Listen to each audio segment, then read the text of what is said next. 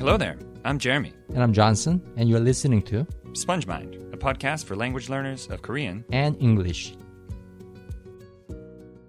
All right. Well, hello, everyone, and thank you for coming back to listen to episode two of the SpongeMind podcast. Hey, Johnson, how you doing over there? Good. How about you? I'm doing pretty good. You see, Awesome. maybe maybe some of you don't know this, but I'm actually living in South Korea, and Johnson is living in California. Right. So how are we doing this? It's a sign of time. It's a sign of time. So when I was visiting Yeah. you in Seoul, remember Yeah. you're uh, you were giving me directions on how to ride Yeah. the bus in Seoul, how to ride the true. subway in Seoul, which bus to take. it was so funny. Here's this Hanguk ajushi, and he's like, "Oh, Jeremy, which bus? Which which bus do I need to take?" Oh, I was helpless, pretty much helpless, and you showed me the way, literally. My my, how the tables have turned. That's right. Well, today we uh, we got a very helpful and hopefully interesting topic for you all. Um, how to be a great language learner, or another way to put it, the three habits of a highly effective language learner. And no, this isn't a Dale Carnegie book title, um, nonetheless, these three habits are very, very important for people who want to be great language learners because there is a difference between a good and a great language learner. What do you What do you think about that? What is the main difference? I think those who are merely good, they are not very consistent, which is kind of related to what we're going to talk about as the first point, first habit. Yeah. I think it has nothing to do with the intelligence or IQ. hmm It's uh, a lot more related to the exposure time uh, the, or the amount of exposure you had. And that's heavily related to the habits that you have. The better habits you have, the more exposure you're going to get. hmm And I mean, another thing is if you t- if you do something consistently enough, you tell your brain, "Hey, this thing is important. We need to learn this thing." If you see the same person every day on the street, your brain will start to be like, "Uh, "There's something important about that person." Right, You know? right? It starts to remember them. So True. Consistency, yeah, that's a great point. I, I would agree. I also think that the difference between good and great lear- great language learners is their perspective on the process, the way they view the process. Absolutely. Good language learners kind of view it like something that they're learning, but I think great language learners view it as a journey, as something that's a long uh, process of growth. And in doing so, they, they don't sweat the small stuff as much, and they don't get too hyped up celebrating the small the small successes as well. Yeah, I think it's the balance too, right? Mhm. So the balance between um, putting hard work into it Mm-hmm. and uh, staying calm and relaxed. Yeah, totally. All right, so we're going to get into our, our three points here. As you know, with each of these episodes, we're going to have three major points so that those who are language learners, learning English, listening to this, will be able to sort of follow the context, the, the flow of this podcast. So let's get into our first point here. Our first point, our first habit, if you will, of a great language learner is they do something every day every day. Now, this is, of course, hard to do. There are days where even the greatest of language learners may forget to do something. So it's not necessarily an on-off. You either are or are not.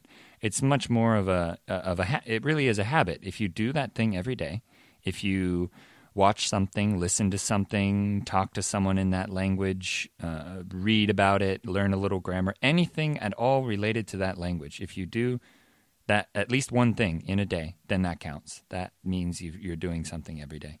True. I mean, to those people that I coach for English learning, what I sometimes tell them is uh, language learning is very similar to drinking water. Okay. You do it every day, you do it as often as possible, and you never stop. Oh, I like that. I like that, Johnson. I like drinking water. Yeah, me too. I've been doing it my whole life. Wow. You too? Me too. Wow. Cool. Yeah. We have so much And in common. I don't intend to stop. We have so much in common. This is uncanny.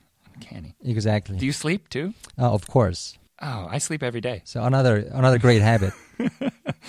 I know we are joking around, but being a human being, drinking water, sleeping, all these things, hmm they are very similar to learning a language. It's a part of being a human It is. because we all speak a language very fluently, at least one. hmm I have a question for you. Yeah. So when you're learning Korean, Yeah. um, a long, long, long time ago, a couple of years ago, I mean. Not that long, but yeah. So what did you, what is it that you did every day? Oh man, I mean, I think that's the hard part to define is that there wasn't any any one exercise or book or style of study that I did every day. I did a lot of different things. But the thing I, I think that was constant the whole time, so the thing that was present was some form of listening, whether it was living here and hearing, you know, Korean on the bus or hearing some someone I worked with or someone I knew speaking Korean.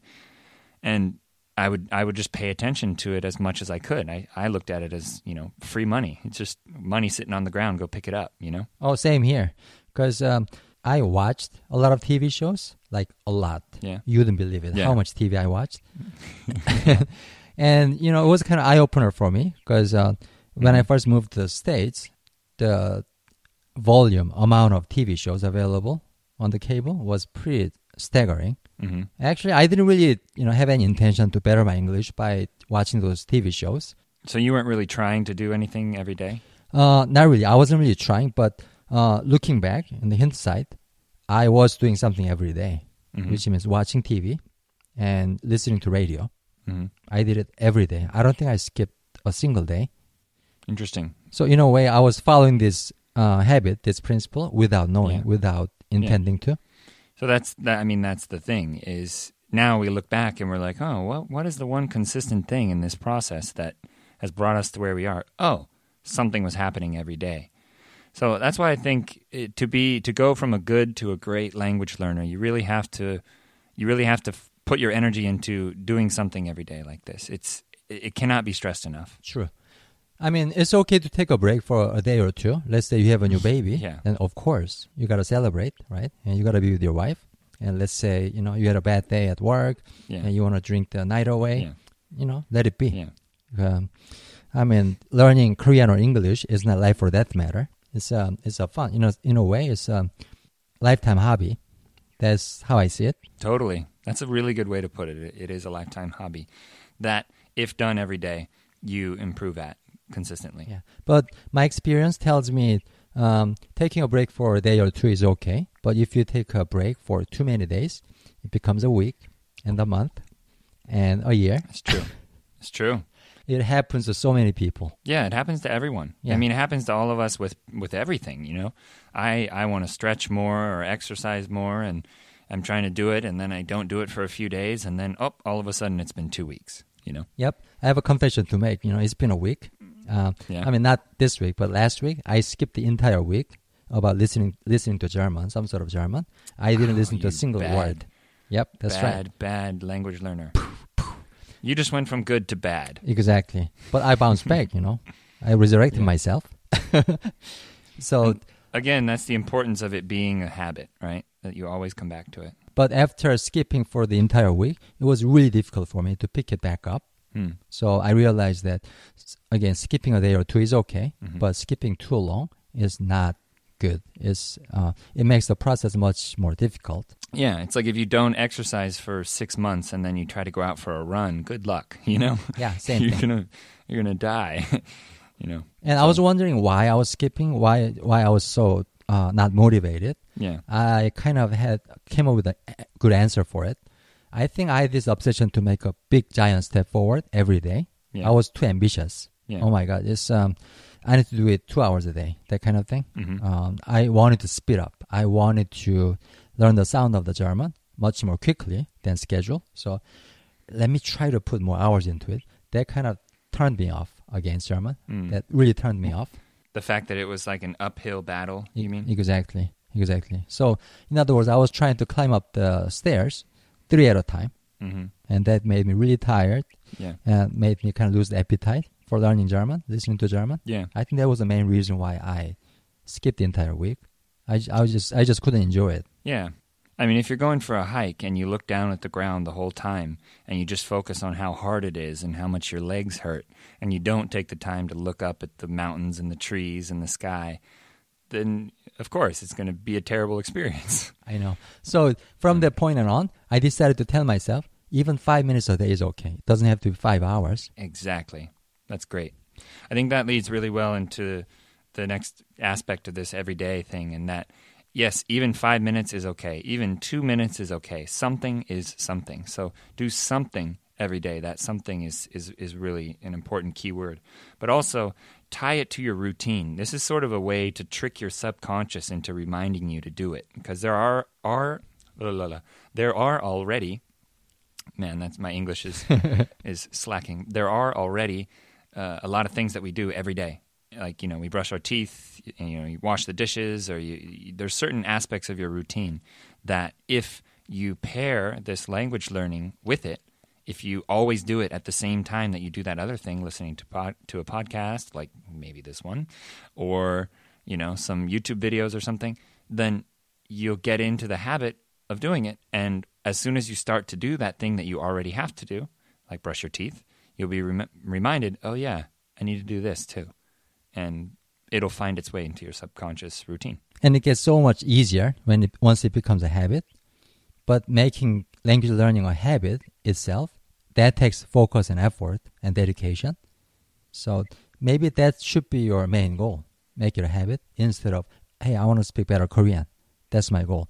That's too abstract. Oh, That's I too, like that. I don't know, That's really good. not concrete. I totally, totally agree with that. I've never really thought about it that way before, too. Change your goal from learn Korean, which is like climb Everest, you know, it's just like this monstrous. Even now, I, I think about trying to get up to your level in Korean, and I just, it's just a massive mountain still ahead of me. At least it feels like it's, there's just so much learning that I'd still have to do. I mean, same here about English. There's a lot of Yeah. uh, English expressions or sentences that I can understand fine, but I know for sure I can never say those expressions or sentences the way they do, the way you do, Yeah. because I'm not a native Yeah. speaker, and that's okay. Yeah. You know, I kind of um, got over that uh, feeling of frustration a while ago, and Yeah. that really gave me a lot of peace. And um, I don't know, I think it helped me in general in terms of improving my English even more.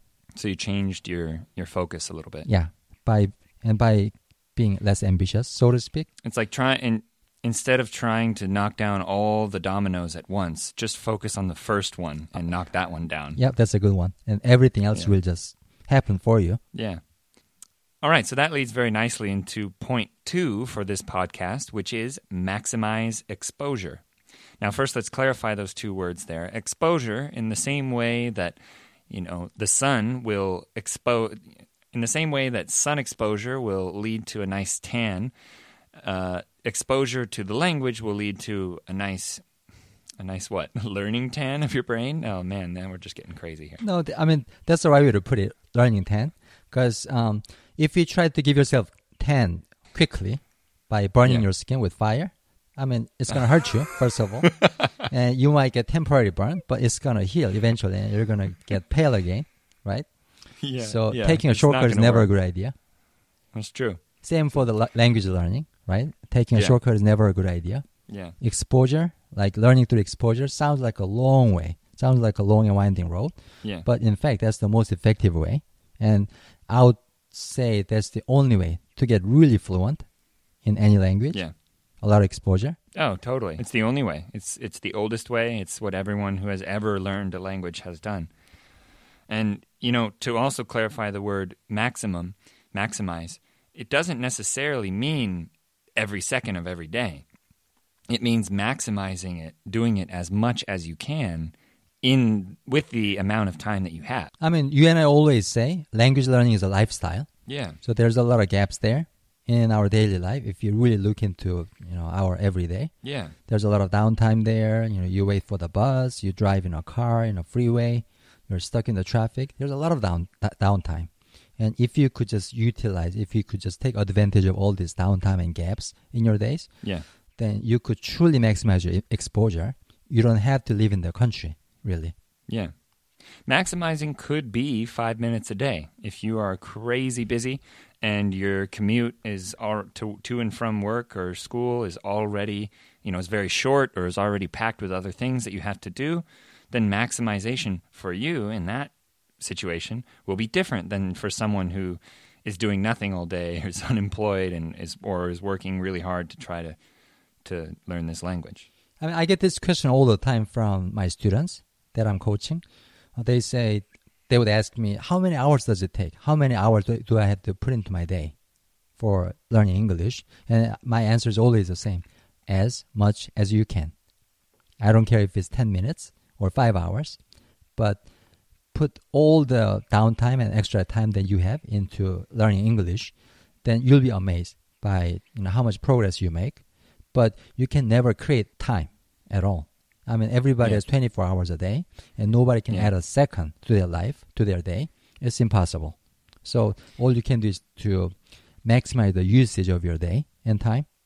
And I think that's what we meant by maximize the ex- exposure. So I think a, a mindset that will really help here is you you kind of have to think like you are auditing your life. Like if you see if you were to picture your whole schedule and you were to highlight all the gaps in some bright color, the, those gaps, that bright those bright colored gaps are what you have to work with. That's the time that you have to work with. And a good way to find those if you're if you're not quite sure and you don't actually want to write out your schedule and do this a good way to find those is to to ask yourself what do i do every day so johnson what, what do you think about this what do you do every day Um, I mean, I go to bathroom every day.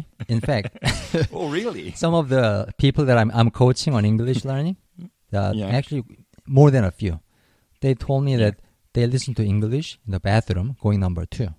True story. it's yeah i believe it I mean, you have a choice as a learner, as a language learner. You always have a choice when you, you know, when you are in a di- downtime with your phone in your hand. Uh, are you going to play video game on it, Angry Birds, or are you going to listen to Korean or English? It's your choice. It's a good point.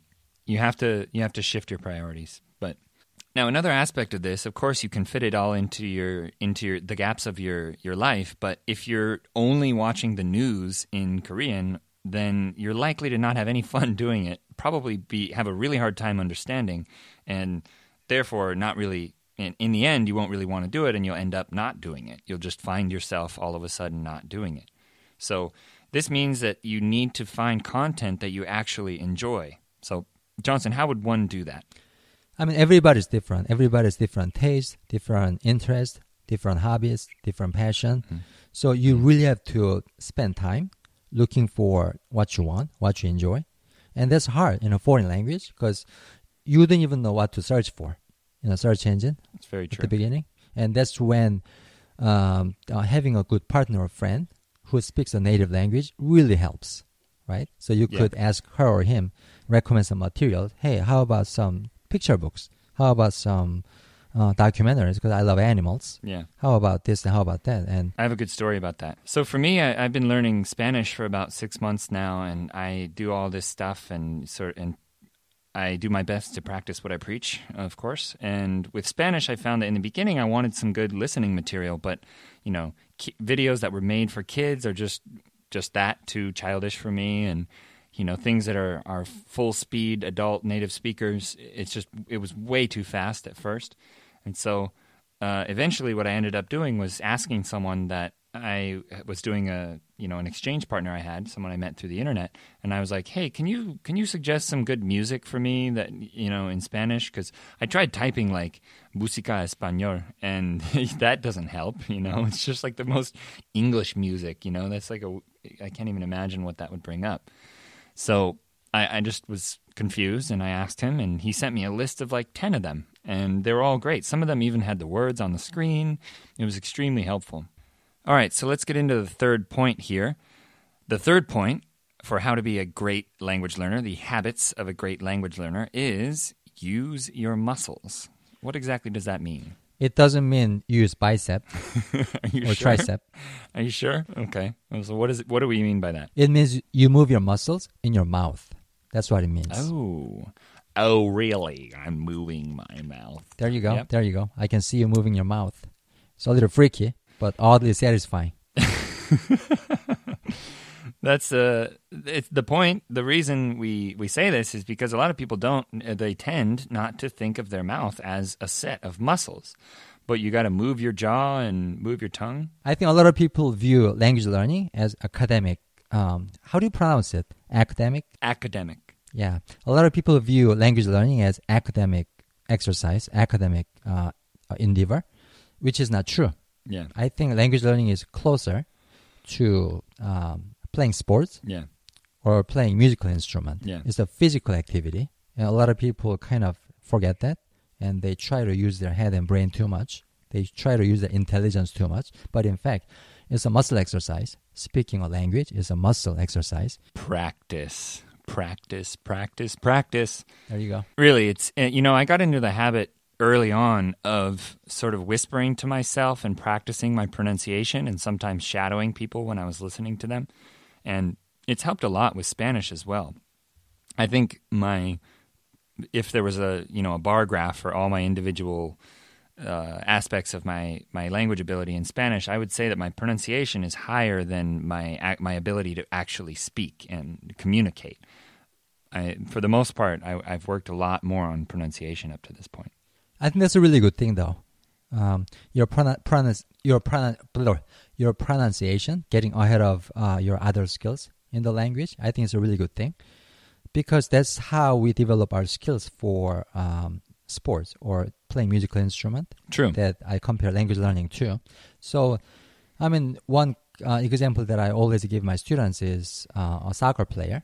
So when a soccer player tries to kick a ball, he doesn't really think about the angle of the knee or the Yeah. um, or things like that. Um, he kind of does it subconsciously because uh, he doesn't. He's not really using his memory in his head. He's using the muscle memory. Muscle memory. It's a muscle There memory. you go. And his muscle remember the actions and movement that he did so many times. It's ingrained in, in his body. Same goes for piano player, right? Mhm. When a classical pianist plays a concerto out without the music notes, she doesn't remember or he doesn't remember all the music notes in his head. Of course. Right? He's not telling himself, "Oh, I pressed this C with the index finger, so I'm gonna press that and then D my pinky. with the pinky." It doesn't work that way. His fingers Yeah. remember the notes. Yeah. I mean, the point, the a, a good point here eh, to make is that the reason is because this all happens below the conscious line. This all happens subconsciously. I'm not trying to breathe right now. You know, it's just happening as I talk, and everything is happening all at once. It's happening way too fast for me to really think about it. True. The final thing we'd like to mention is that it's really important to learn about how your mouth works. Kind of play with your mouth. You know, I know it sounds weird, but maybe when you're alone, sometime just try different sounds like d, d, t, t, k, k, p, p. you know, try move. You know, move through your mouth and see what, what your tongue does and how it changes vowel sounds and and just learn about how the instrument works. It really is an instrument. It's it's a bagpipe in our chest. you know. Hey, Jeremy, I have a question for you. Yeah. What's So when you're learning Korean, yeah. what are the techniques or tricks uh, that you used to learn Korean pronunciations? Because I know your your pronunciation is really good Oh man. for somebody who learned it only for four years. Yeah, um, I, I started early on, I, and the main thing, the main thing that I did is I would record my own pronunciation and then record that of a native speaker and listen to them back to back. And so I very quickly learned. When I would do that, I would see the difference. I'd be like, "Oh, I'm saying the, that vowel sound wrong," or "Oh, something's weird about this. How come? How come I can't get that sound?"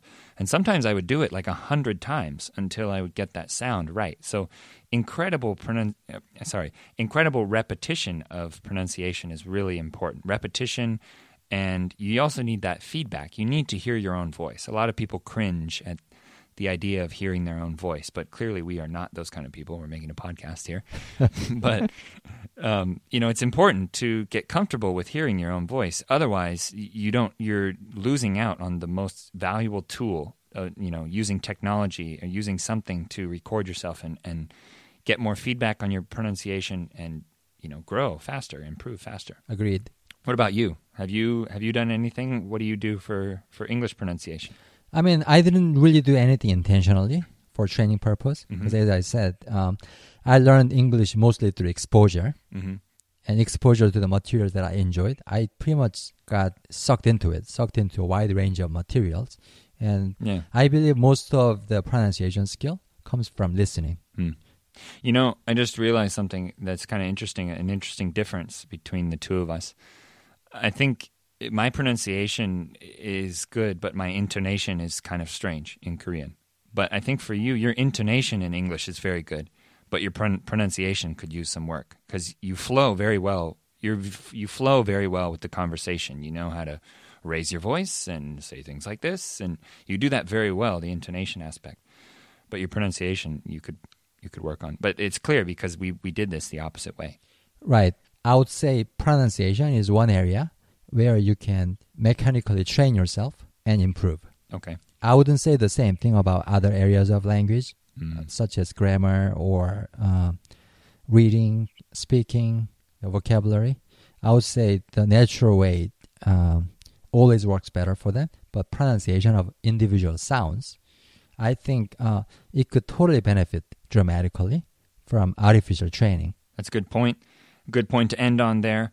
Um, we'd like to thank you very much for listening to this episode, this second episode of our podcast. If you'd like to check out our YouTube channel, you can. Uh, type in SpongeMind Space TV, SpongeMind one word, and uh, it should pop right up. We've got some videos up there, some interviews uh, in Korean and English with foreigners learning Korean and Korean people learning English. And that's what this podcast really is all about. Um, if you'd like, you can check out our website at spongemind.net. It's under construction at the moment, at the time this podcast is being recorded, but it will be up and running in the near future. So, John, do you have anything you want to add? Uh, I was gonna say you can still visit the site if you want to see two dancing bears. Otherwise, hold off on it. okay, if you want to see the dancing bears, head on over. But more than anything, we'd like to say thank you very much for listening and best of luck. Enjoy your language learning journey.